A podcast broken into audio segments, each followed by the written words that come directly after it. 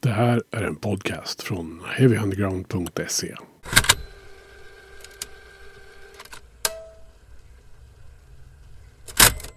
Ja, men vi kör väl igång lite grann, tycker jag. Carlos Ibarra, välkommen till Heavy Undergrounds podcast. Ja, tack så mycket. Skitkul att vara här. Ja, du är ju aktuell med ditt musikprojekt, eller band kan man kalla det för, Maulen, va? Mm. Men jag tänker vi skulle liksom gräva lite i dig först, vem du är och sådär. Du har ju, jag har ju stött på dig då och då liksom i andra band och så. Så du verkar ju ha många strängar på din lyra sådär, men liksom, vem är du och vad gör du? Ja, alltså man har ju spelat i en stor kyrkogård av före detta band man har varit med. Men ja, de senaste, vad blev det, typ 3-4 åren så har jag i princip varit bandlös tills jag började spela lite med ett gäng i Umeå som heter Abrovinch. Mm. Eller ja, de spelar och jag gör oljud. Och då väcktes det lite så här, ja men sug att börja göra något själv också. Så då startade jag upp ett projekt som någonstans har växt fram organiskt ifrån att jag började skriva låtar liksom hemma. Och sen så gjorde jag och Stefan Johansson då, som spelar trummor som bor uppe i Umeå då, började göra lite demos. Och sen har det liksom projektet växt till att det är nästan, det är väl något, ett band liknande konstellation idag då, 4 år senare liksom. 3 år senare. Ja.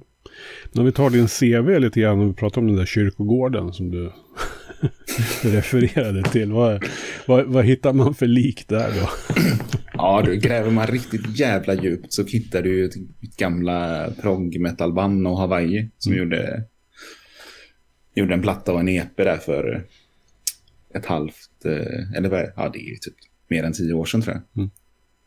Mm. Och det var väl min första så här, man släppa platta och ut och härja lite på vägarna liksom. Mm. Och efter det så har jag spenderat spenderade nästan ett decennium då med Age of Wow och släppte 2 plattor och 2 EPs och turnerade runt hela Europa några varv genom åren. Mm. Det är väl det, ja men det har väl varit det som ligger närmaste tiden då. Ja.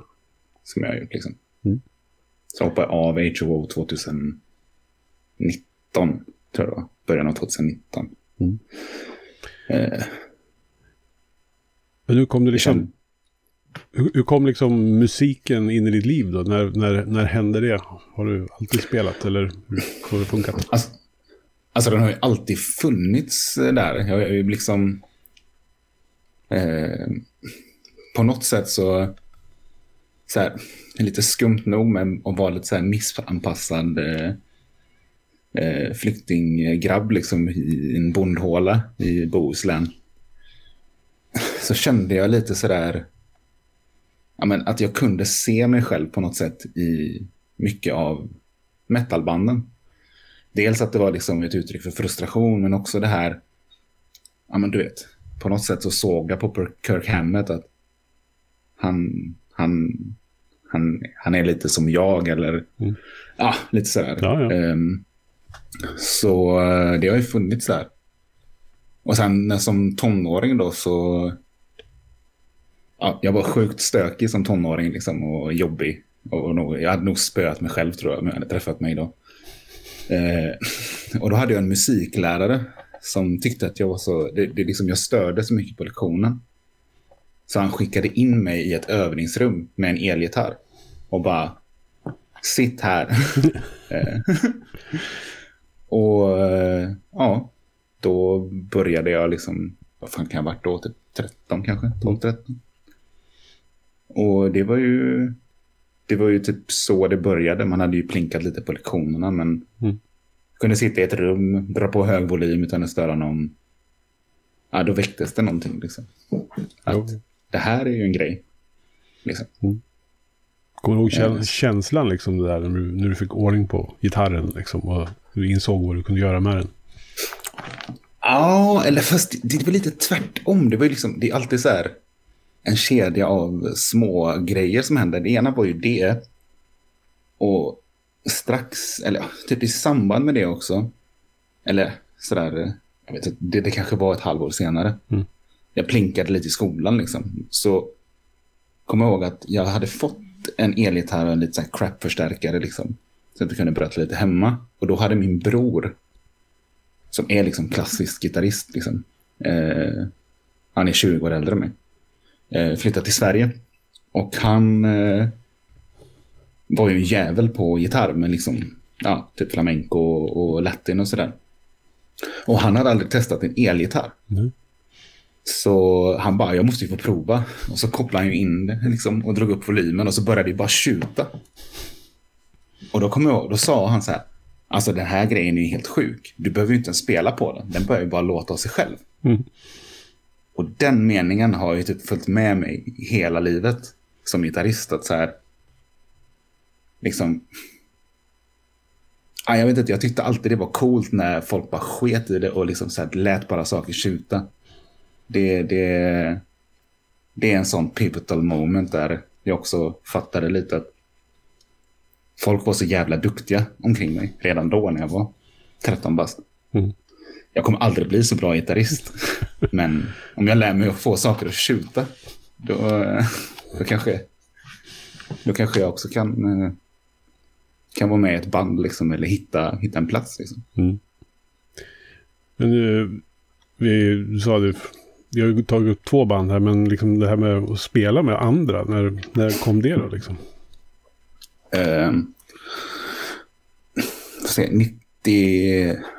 99 tror jag det var, så flyttade vi till Göteborg då, från Munkedal, och sen ligger i Bohuslän. Mm. Och då gick jag in på musikbörsen och hittade bara en annons liksom, någon som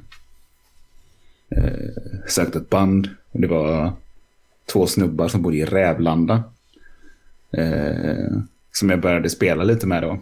Men det var lite sådär, då hade jag redan liksom snabb gått igenom min såhär, du vet, börjat med Europe, in i Metallica,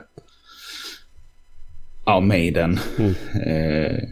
Hade en djup W.A.S.P.-period liksom innan, och sen gick in i liksom Nine Inch Nails och sånt liksom. Så jag kände, det var inte riktigt det jag ville göra, så då började jag, jag spelade väl med dem en sommar, och sen startade vi ett band då med några som gick i min parallellklass då, här på högstadiet i Göteborg. Det var väl ingen av oss som kunde lira direkt, utan vi hamrade på, och vi fick repa i en kyrka då, för att trummisens farsa var präst. Ja. Så då kunde vi ju typ vara där varje dag förutom söndagar, och det var någon dag i veckan som var typ scouter där. Mm. Så det var ju världens bästa hangout liksom. Vi bara gick dit, slängde upp alla instrument som var i dopgraven då, när vi inte repade. Och så började vi bara, vi spelade jämt liksom sådär. Det var väl lite så man kom in i band. Sökte jag in till musikgymnasiet i Göteborg då, men kom inte in för jag kunde inte läsa noter. Men jag kom in på Hulebäck i Mölnlycke, där det kändes som att de flesta hade det gemensamt med mig då. Det var folk som spelat mycket men som inte kunde noter, så vi var typ andra sorteringen lite. Ni som gillade när det är kött. Ja, det är kul för det är jättemånga där från de årskullarna som spelar i så jävla många band idag i Göteborg liksom. Ja, men det brukar väl kunna vara så där, man hör att liksom, alla hänger ihop långt tillbaka liksom, har gått ungefär samma skolor och så där. Ja, jag tror den skolan var lite så här. Ja, men jag tror just för att de flesta hade det gemensamt att var folk som brann för musik men kanske inte var skolade. Mm. Så att vi hamnade där, och det var ju liksom Det är folk som idag är med i allt från fredag den 13:e till... Nej, jag vet inte. Alltså, det är så löjligt. Ja. Vad sa du? Nej, jag sa inget. Ja. Ja, det är många så här... Mycket punk och hardcore och indie-folk liksom. Mm. Så... Mycket trummisar, för det var en trummislinje där. Mm. Det är också förklaringen till varför det är så jävla mycket bra trummisar i Göteborg. Det är den utbildningen faktiskt. Annars brukar ju trummisar vara en bristvara, va? Är det inte så? Inte här. Nej. Alltså det. Här är det ju liksom... Nej, det är inte lika mycket som gitarrister, men det finns väldigt många bra liksom. Ja. De har fan drillats där faktiskt, på Hulebäcks gymnasiet. Coolt. Bland annat, alltså... ja, men så här, både Sven i Age of Wow och David som spelade på första Age-skivan, de har ju gått där liksom. Ja, jag vet inte, det är många i alla fall. Det är en generation liksom som har fostrats därifrån. Ja, men lite. Ja. Det är samma typ, jag tror så här, vad heter han, Jonas som spelade i Evergrey, han gick året över oss liksom. Det är jättemånga liksom som är, kommer inte riktigt ihåg, men det är jättemånga som är i de årskullarna där. Mm. Så där började liksom, och så då började man spela, började på fritidsgårdar, diverse talangjakter i stan. Party och Rocken var ju en institution på den tiden. Liksom. Vad skulle du säga har inspirerat dig som musiker genom åren? Så här, vad är det som får dig liksom att skapa musiken? Vad triggar igång dig? Idag? Ja, eller genom tal liksom generellt vad det har varit genom åren. Oj. Bra fråga. Alltså vad som inspirerar, det är så svårt att, det kan ju vara liksom lite vad som helst. Alltså det kan vara allt ifrån en plats som man är på eller besöker. Har lite svårt för det här. Det är liksom det här mellanläget rent psykiskt. Alltså, om jag är väldigt glad så känner jag inte för att spela gitarr. Jag gör något annat. Och är jag för deppig så är det ju samma sak. Då är det liksom, utan det är det här mellanläget, så här, melankolin liksom. Där hittar man liksom någon slags mikroinspiration i ibland ganska enkla saker liksom. Sådär.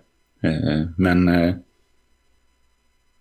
och sen har det ju liksom annan musik alltid inspirerat mig. Man har ju liksom alltid så här, ja men du vet, man kan säga att jag var ju i slutet av CD-eran liksom. Så jag är ändå uppväxt med att läsa i boklettar. Det var ju liksom en grej. Och sen blev det ju att man började, det var Alta Vista det hette innan Google, tror jag. Ja, Alta Vista fanns väl innan Google, det stämmer. Ja. Mm. Sådär, att man började googla grejer. Men det har ju man alltid nördat in sig på. Liksom hur gör folk? Och försöka gräva fram det här som alltid är det sista folk pratar om. Är ju så här, inte så här vad de gör, utan så här hur deras process ser ut. För ju äldre jag blir, ju mer är det, märker jag ju liksom att det är liksom nyckeln någonstans, att hitta en process som inte bränner ut sig själv eller sin omgivning liksom. Men så här, jag menar de första så här stora dominanta grejerna i mitt liv efter du vet, Metallica och Maiden och sådär, det var ju när jag upptäckte Nine Inch Nails och att jag bara, rundgång, det är roligt. Och hade väl ett par år där i princip det fanns ingenting annat på den här jorden förutom dem och Tool typ. Liksom. Där låg Tool upp också. Det är någonstans här tonåring, hormoner och bara blev besatt liksom. Ja. Hade ett par år där. I princip. Det fanns inget annat liksom. Nej. Allt annat var skit förutom dem. Tills de blev skit då. Eller mediokra. Och då fick man leta efter annat. Ja. Men om vi ska prata lite nutid. Alltså jag tänker på ditt nuvarande då, musicerande under namnet Maulen. Hur skulle du beskriva det? Alltså själva det du gör nu. Och är ganska, om vi tar lite generellt först, vi ska ju prata om det som är aktuellt snart. Men liksom, vad skulle du säga var liksom meningen att få utlopp för när du startade upp det här? Jo, alltså den här skivan är ju väldigt personlig, för att i början av 2018 så blev jag så här diagnostiserad med att jag hade MS och hade ett jätteallvarligt skov där jag var typ förlamad på hela min vänstra sida. Och när jag var inne i liksom, ja men Age of Wow var extremt aktiva då. När det bara blev en tvärnit. Och så plötsligt så hade jag så här nästan ett år av rehabilitering då, som och i princip stopp i allt. Så börjar man liksom fundera, varför gör jag saker? Det var ju det här som föranledde också att jag hoppade av HBO. Det var ju för att jag bara insåg att jag vill inte spela den här musiken längre. Nej. Och när jag hade tänkt den tanken så var det så här, och det var ju, ja. Men också så, vad vill jag göra nu och kan jag ens kunna spela gitarr? Så att de här låtarna skrev jag ju under en process med Stefan då, som blev väldigt så där nära då, för det handlade ju om att kommer jag kunna göra låtar igen? Eller göra musik. Och Stefan blev ett bollplank då som var extremt viktig i det här att amen, du kan bara göra skitenkla grejer istället för ganska mäckiga grejer då. Mm. Så det var ju en process där jag liksom så här skulle hitta ett sätt att spela, för som min vänsterhand är ju fortfarande är inte 100%. Den är ju inte vad den har varit. Nej. Så att det blev ju liksom att hitta ett nytt uttryck då. Så det började ju där. Att liksom, hur kan jag skriva saker på ett annat sätt då, som är enklare och inte så krångliga och som jag fortfarande känns bra liksom. Mm. Och sen har ju saker liksom skett inte av en slump, men ganska organiskt då, för i den här vevan då där jag åkte upp till Umeå då och hängde där i en månad och vi försökte spela grejer och gjorde de här första inspelningarna liksom, så dök ju Carlos Sepúlveda då, min vapendragare genom livet eller på sig, men det är väl det. Och berättade att han hade ju stött på en kompis då som hade hittat en lokal med det här sjukt stora reverbet då. Och han sa, vi måste ju dra dit och göra något. Och så var det så här, men jag har ju en handfull låtar som är väldigt långsamma. Det skulle väl kanske funka. Och då kommer ju liksom nästa steg i processen ganska så naturligt på något sätt. Eller så här organiskt. Så det var ju typ så det började. Och då var vi i kulturtemplet då, som det heter i Göteborg. Det är så här en övergiven vattenreservoar. Som är, den är enormt stor liksom. 20 meter i tak, och det finns ett 20 sekunders klingande jättevackert reverb. Så det var där när jag tittade och bara, det här stället är ju bizarrt, kan vi få lite ström hit? Och så var det så här, jo men det finns en återvinningsstation typ 100 meter härifrån, vi kan dra en kabel. Så då gjorde vi det. Fick ett eluttag då. Och så smackade vi ner ett trumset och lite prylar, och så var det 4 väldigt, väldigt kalla dagar. Det var ju, även mitt på sommaren så var det ju ändå så här 8 grader där nere liksom. Men det var ju sådär, jag vet inte. Det väckte också någonting i mig att jag började förstå att platser är ju sjukt viktigt när du gör musik. Att liksom, så där växte ju de här demosarna då vidare då till låtar i princip. Mm. Alltså nu är det ju liksom lite olika saker på gång här med Maulen över en ganska lång tidsperiod då, om jag har förstått det rätt. Ja. Vi har ju en EP på gång nu som släpps ganska i dagarna här när det här kommer ut. Med 3 låtar på, va?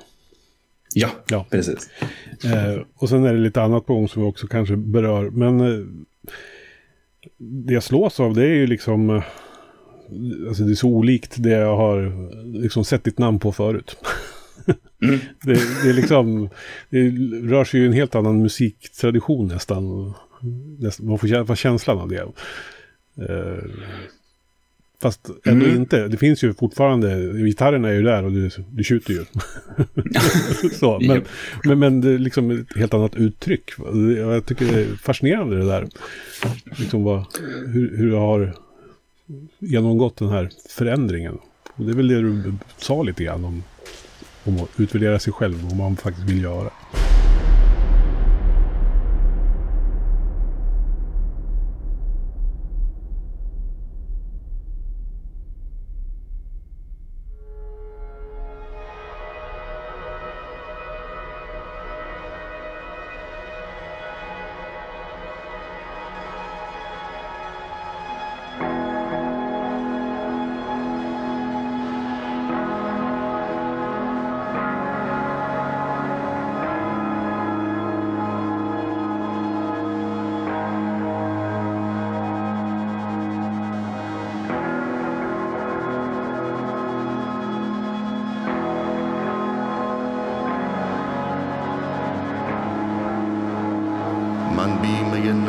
Eastern Nattfahne.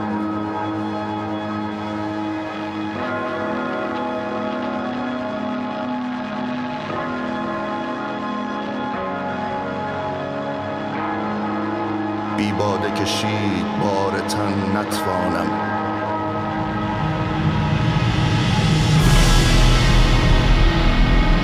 من تشنه آن دمم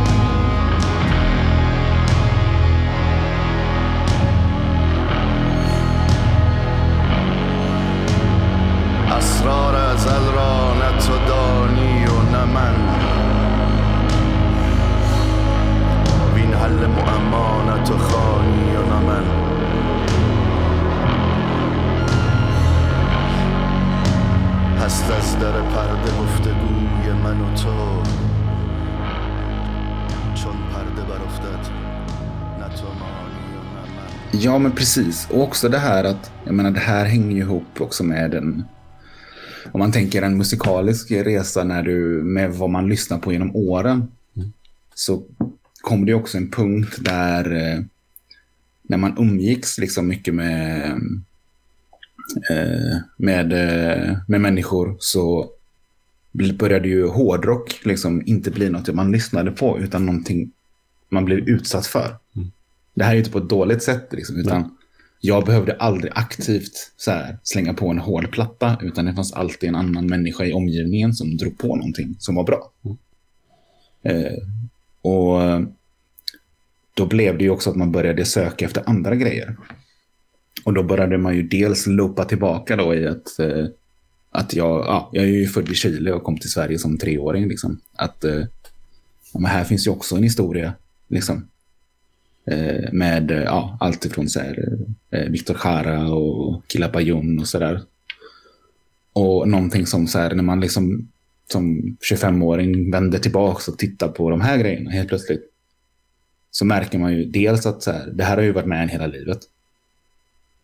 Men också liksom att här finns ju också en annan, ska man säga, en annan version av tyngd. Alltså tyngd behöver ju inte alltid vara mest dist och mest nedstämt vinner. Nej. Även om det kan vara det. Mm.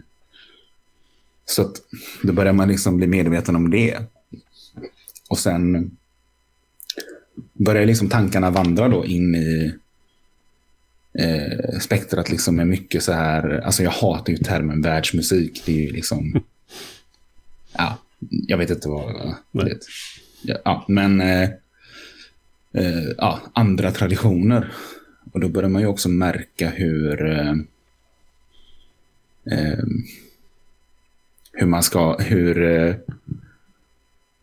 ska man säga att ja, men till exempel jag kommer ihåg en av de här det var en kompis som gav mig en MP3-samling med gamla persiska funklåtar från 60- och 70-talet. Och där var också en sån här, du vet, ångvält av smäll på käften där jag bara, du vet, liksom asfunky trummor, vråldistad bas och det är så här riffen de spelar är ju kanske inte så distade, men det är så här, det är ju, spelar det här med dist så är det ju ett Slayer-riff liksom. Ja, ja. Och där vaknar ju någonting att det här som har attraherat mig genom åren med dissonans och lite så här vackra harmonier kontra väldigt trasiga ljud och så här, det finns en tradition i det som går beyond den västerländska traditionen, eller som vi ofta när vi pratar om rock så börjar man liksom med bluesen. Mm. Alltså det fanns ju något innan också. Alltså den amerikanska slavhandeln kom ju någonstans ifrån. Ja, då blev det ett nytt rabbit hole som man gav sig in i liksom, där man började liksom se liksom trådarna som har lett till. Jag fattade liksom, aha, Slayer är asbra för att de har en Latin rhythm section liksom. Det är det. Mm. Eller sådär, liksom så att man bara börjar förstå att det fanns ett samband som var på ett annat lager i saker. Mm. Och någonstans är det ju det som har tagit mig hit. Också att jag kände med de här första låtarna vi skapade med Maulen är så här, jag ville vara totalt hämningslös. Jag ville aldrig så här höra ordet nej, utan jag ville bara höra ordet så här, hur kan vi förbättra det här? Jag ville aldrig höra ordet att men det här är lite tuntigt, eller kan man verkligen göra så här? Det är bara så här, jag ska bara framåt. Mm. Liksom. Och då blev det här helt plötsligt istället. Ja. Så ja. Ja, alltså jag har ju lyssnat på de här 3 låtarna nu ett tag. Och det är ju fängslande musik, måste jag ändå säga. Mm. Så tack för det och den upplevelsen. Och liksom, och så för mig har det ju öppnat, i sin tur har ju du öppnat lite dörrar. Sådär. Man börjar fundera på det här med, som du säger, annan musikkultur än den västerländska. Så man får liksom lite skön känsla liksom att man har upptäckt någonting helt nytt, och det var länge sedan jag kände det, som inte låter som man är van med på något sätt, men samtidigt så är det ju bekant. Jag menar, det finns ju saker i det också som jag liksom känner igen från det man alltid har lyssnat på. Det var väl lite i beskrivningen, så står det ju lite om drone och doom och elektronisk musik liksom, så att kombination. Men vad kan vi säga om den här? Det är 2 EPs. Det är en 2-delad historia. Det här som släpps nu. Precis. Första delen. Ja, men precis. Så första delen är 3 låtar då med 3 olika sångare. Det är Besad som är han har väl inte släppt grejer och så, utan det är en person som jag har sprungit på lite random här i Göteborg som bara har en fantastisk röst liksom. Och så är det Lea från Besvärjelsen som är med och tjäntar lite på arabiska på en låt. Och så Zacharias Westman då, som har spelat i ett band som heter Tängel, och sen kör han själv då med Paradise Dot och även med Young Mountain då, mycket så här post-hardcore och sådär. Mm. Och har en helt fantastisk röst som ja, jag vet inte, det är bara hej, kom och hjälp mig, jag springer och gömmer mig liksom.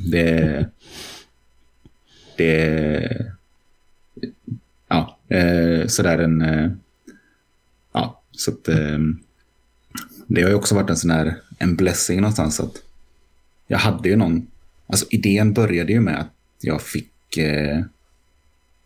när jag skulle skriva texter så blev de på spanska. Och så var det så här, ska jag översätta dem till engelska? Och så blev det så här, men varför ska jag göra det? Det är mitt tredje språk och jag har ju skrivit dem på spanska naturligt. Mm. Och då började jag fundera mycket på med språk och med hur det påverkar musik liksom. Hur någonting låter beroende på vad det är för språk någon sjunger på. Mm. Som är till exempel med Besad, så var det så här, ja, men då blev det så här, då var det så här, och då märkte jag också så här att vi också är i en tid, speciellt inom metal, där så här folk bryr sig inte vilket språk de sjunger på, utan har de inte, det är folk som inte lyssnar på hård musik som känner, ja men jag fattar inte vad de säger. Nej. Men folk som lyssnar på hård musik tenderar ju att, ja, jag vill veta vad de säger, och så vet de något, det går ju att ta reda på. Mm. Så man gör det, och så kanske man liksom gräver lite djupare i det. Så att ja, tiden där i alla fall metal och rock och sånt behöver vara på engelska, känns som att det är lite förbi. Mm. Så att ja, då började jag fundera på det, men så här, vad händer när folk sjunger på ett annat språk? Vad händer när folk får vad händer med melodier och sådär?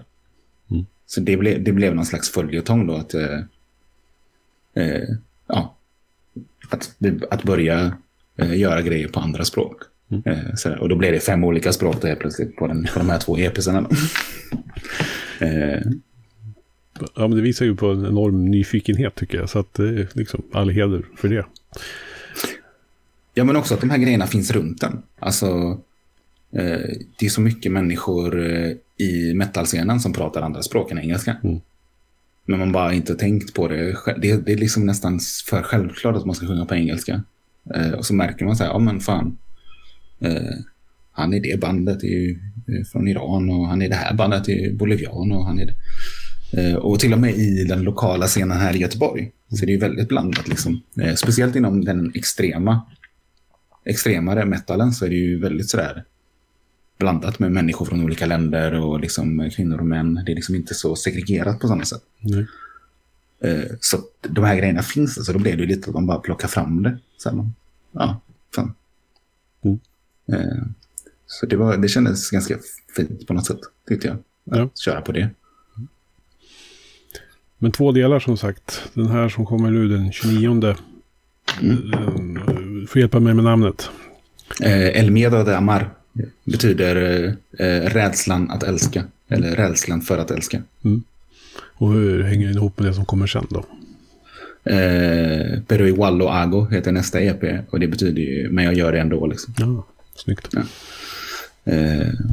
Och det tror jag är lite så här tematiken i alla texter när jag skrev om det, var ju att ja, men, inte göra upp med ett förflutet, men att ja, så här att jag kommer ihåg att nästan alla band jag har varit med i har ju oftast varit ganska politiska och har ofta pratat om saker i ett utanför perspektiv.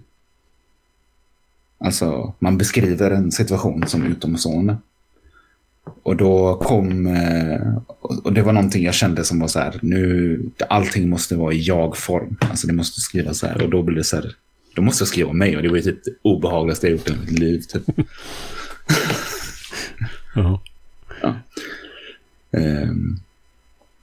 Så att, och då blev det ju ganska mycket så här, det blev ju om ganska, ska man säga, vanliga ämnen. Det blev ju att jag pratade om relationer och och känslor som jag haft om att passa in i samhället eller inte, att vara ett UFO och sådär.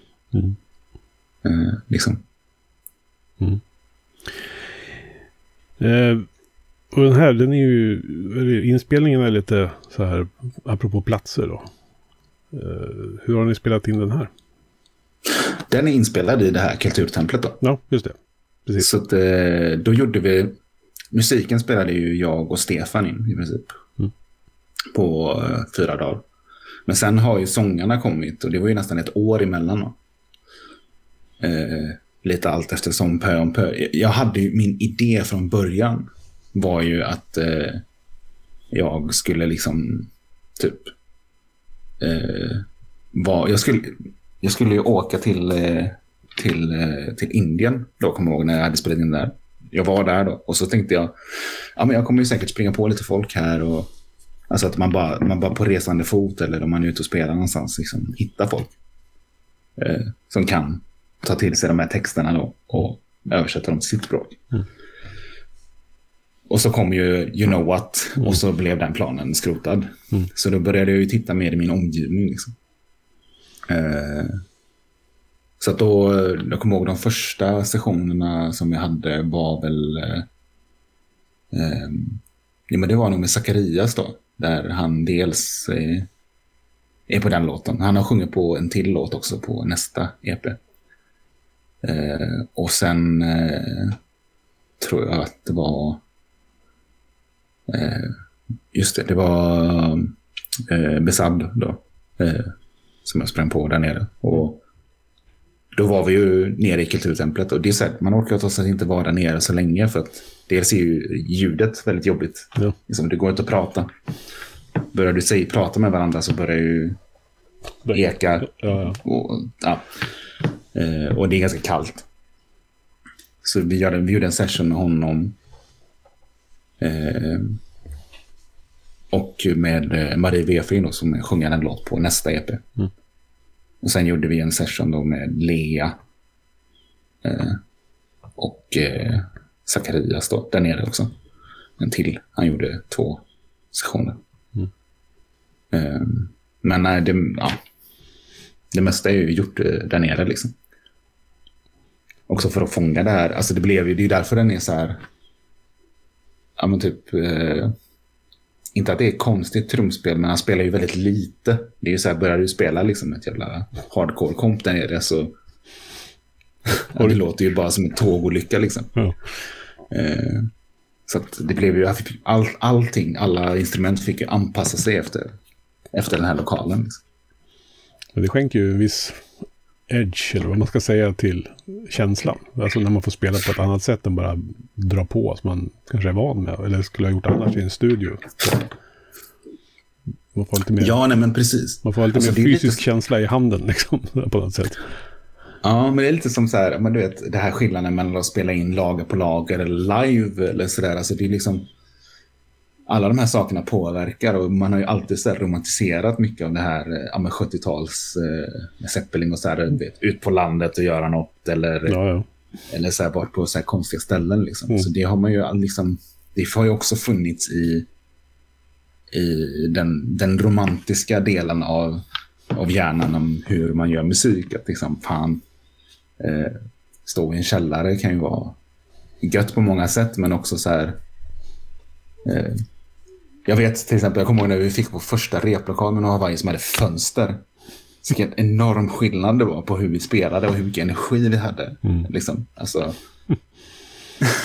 ja, det är liksom, ja men det har någonstans alltid funnits där, så att det har ju liksom blivit en del av kärnan i Maulen, är ju liksom att allting är knutet till en plats liksom också. Det är inte bara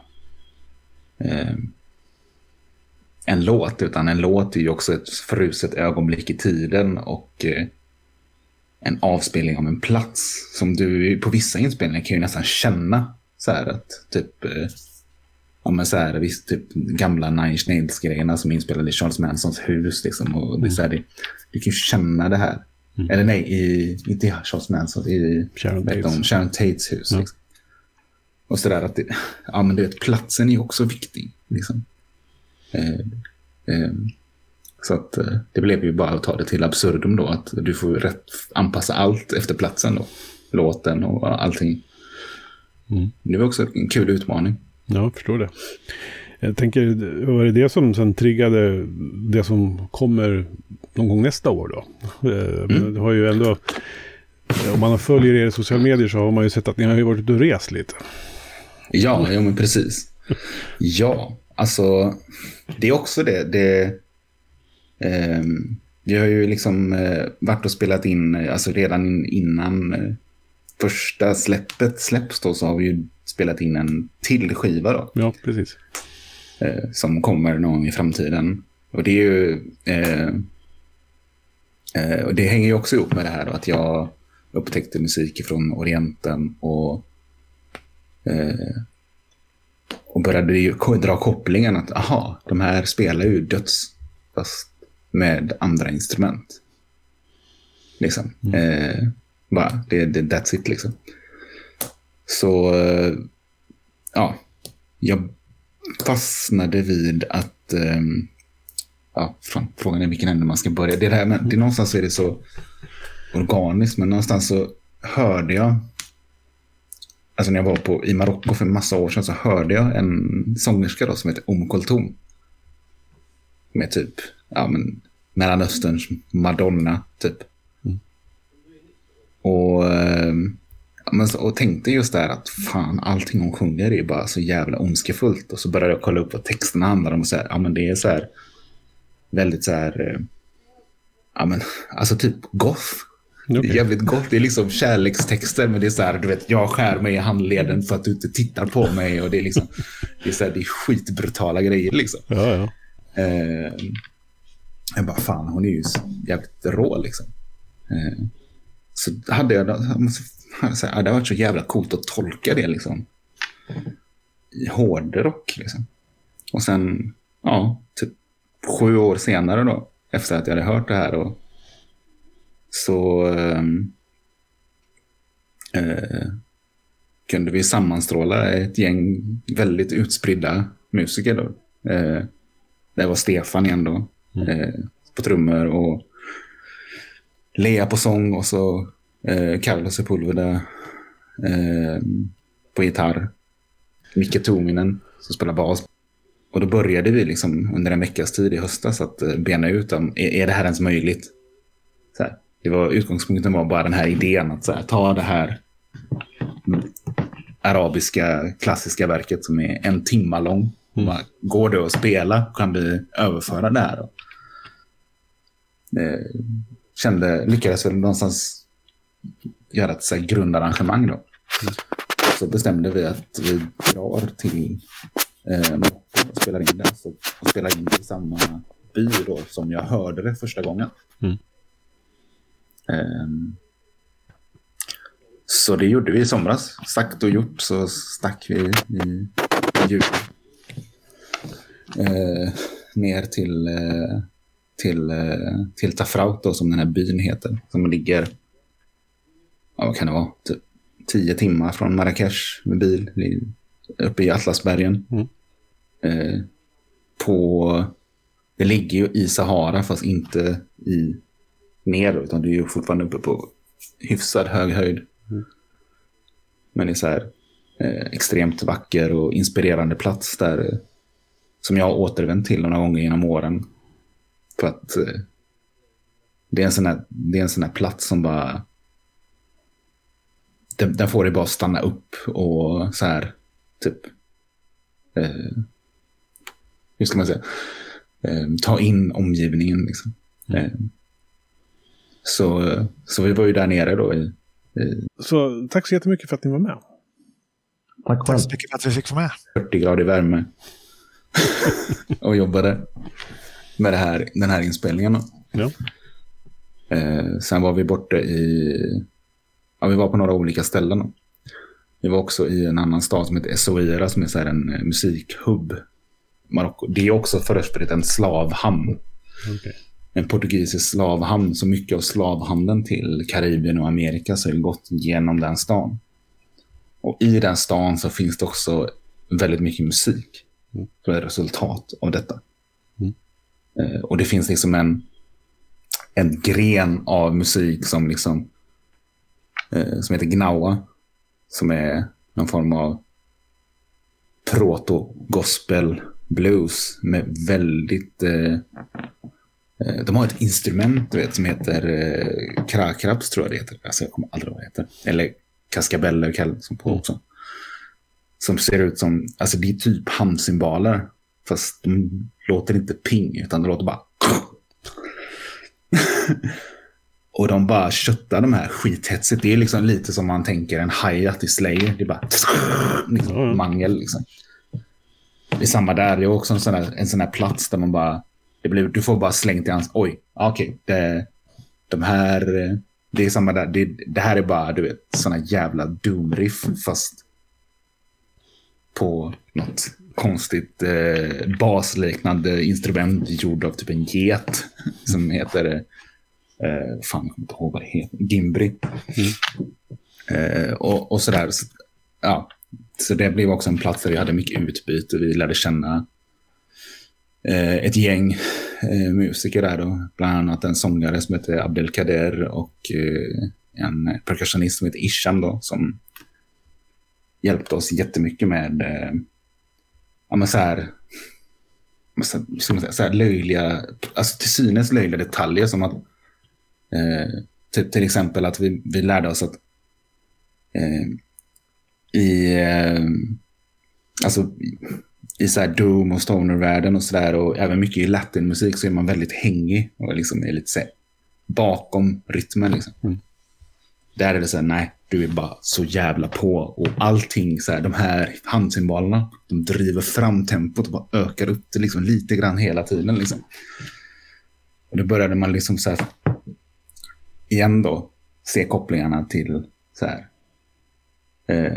till liksom extrem metall, och hur speciellt i så här gamla inspelningar från 80-talet och så där och 90-talet, att när de inte har så här vet du, metronom, att tempot bara ökar och ökar liksom. Ja. Lite grann. Ja.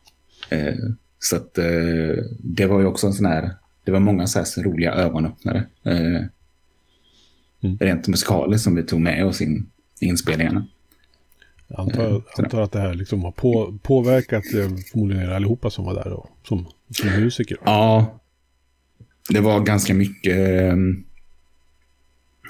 ska man säga, det var ju liksom man ska, egentligen det mest omvälvande, alltså allting var ju så här jättespännande och nytt med musiken, men vi avslutade ju den här månaden, vi spenderade där nere med att åka ut i Sahara och göra de sista grejerna där. Och Sahara är ju, jag vet inte, det är som en själslig bulldozer. Det är liksom, du kan inte, det finns ingenting av dig själv kvar när du kommer dit, för att du kan inte göra någonting av det som du vanligtvis gör. Du måste bara anpassa dig till så som man gör saker där, annars så dör du. Typ.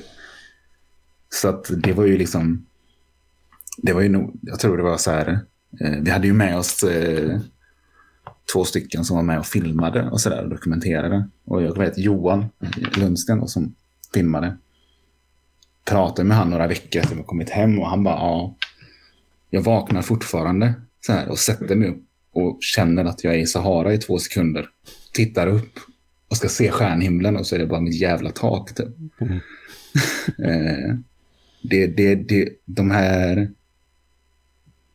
Den här känslan av ingenting är så stor. Det är så svårt att beskriva. Att det är något så enormt i tomheten. Och det är nog nästan det största man har med sig därifrån, för att det förändrar en, tror jag, mest. Att bara känna den här känslan av att vara i en öken, att det finns ingenting här. Och därför kan allt vara möjligt liksom. Ja. Jag tänker, vad hände sen med musiken? Föregår vi ju ganska långt i förväg händelserna, men ni ska ju snart spela lite av den här musiken live, är det inte så? Ja, alltså en del av dels så ska vi ju tillbaks till den här platsen då, så där vi först började arbetet på den här låten i Dalsland, Kroppefjäll. Mm. Med ett så här, ja, men, platser återigen. Det är ett så här gammalt tuberkulossenatorium. Och kanske en av de mest satanistiska platserna jag varit på, för att det finns en så här konstrund, alltså när folk hade så här tuberkulos förr, så fanns det ju, enda medicinen var ju andas frisk luft. Mm. Så då byggde de ju det här sanatoriet på ett berg. Och så byggde de en så här konstrunda typ, med massa konstverk i skogen typ. Så det är så här, ja, det är typ, det ser ut som tempel, så här sjuka så här hedniska tempel i skogen och så här moss och stenkyrka de har byggt någonstans för att ha så här utomhus kyrkmässor då, fast det ser ju verkligen ut som en plats där folk offrar bebisar typ. Så att då ska vi tillbaka dit igen då och spela det här, och så kommer vi spela på ett par spelningar i Göteborg under vintern i år då. Och sånt typ, vad är det? 15 november tror jag vi spelar i Göteborg. Ja. Men vad hände då med den här musiken som ni på något sätt skapade där nere i Marocko? Alltså, så ska ni liksom sätta liv i den på en annan plats. Alltså, kan inte det liksom... Vad händer med den magi som finns i musiken ni skapade där nere när ni gör det på något annat ställe, tror du? Ja, och det är det här som är så jävla intressant tycker jag, att liksom, hur ska man säga, att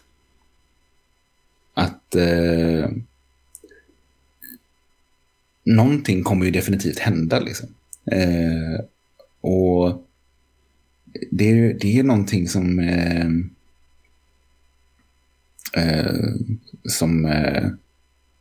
jag tror att vi har med oss lite av från den här resan och sådär, att ja, men det att platser påverkar det du gör är ju okej. Det är ju det kommer nog inte låta likadan, men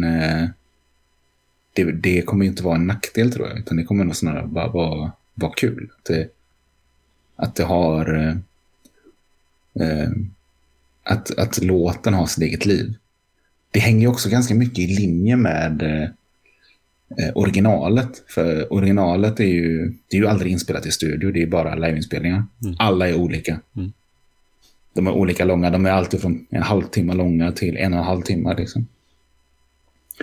Så att det hänger ju också lite ihop.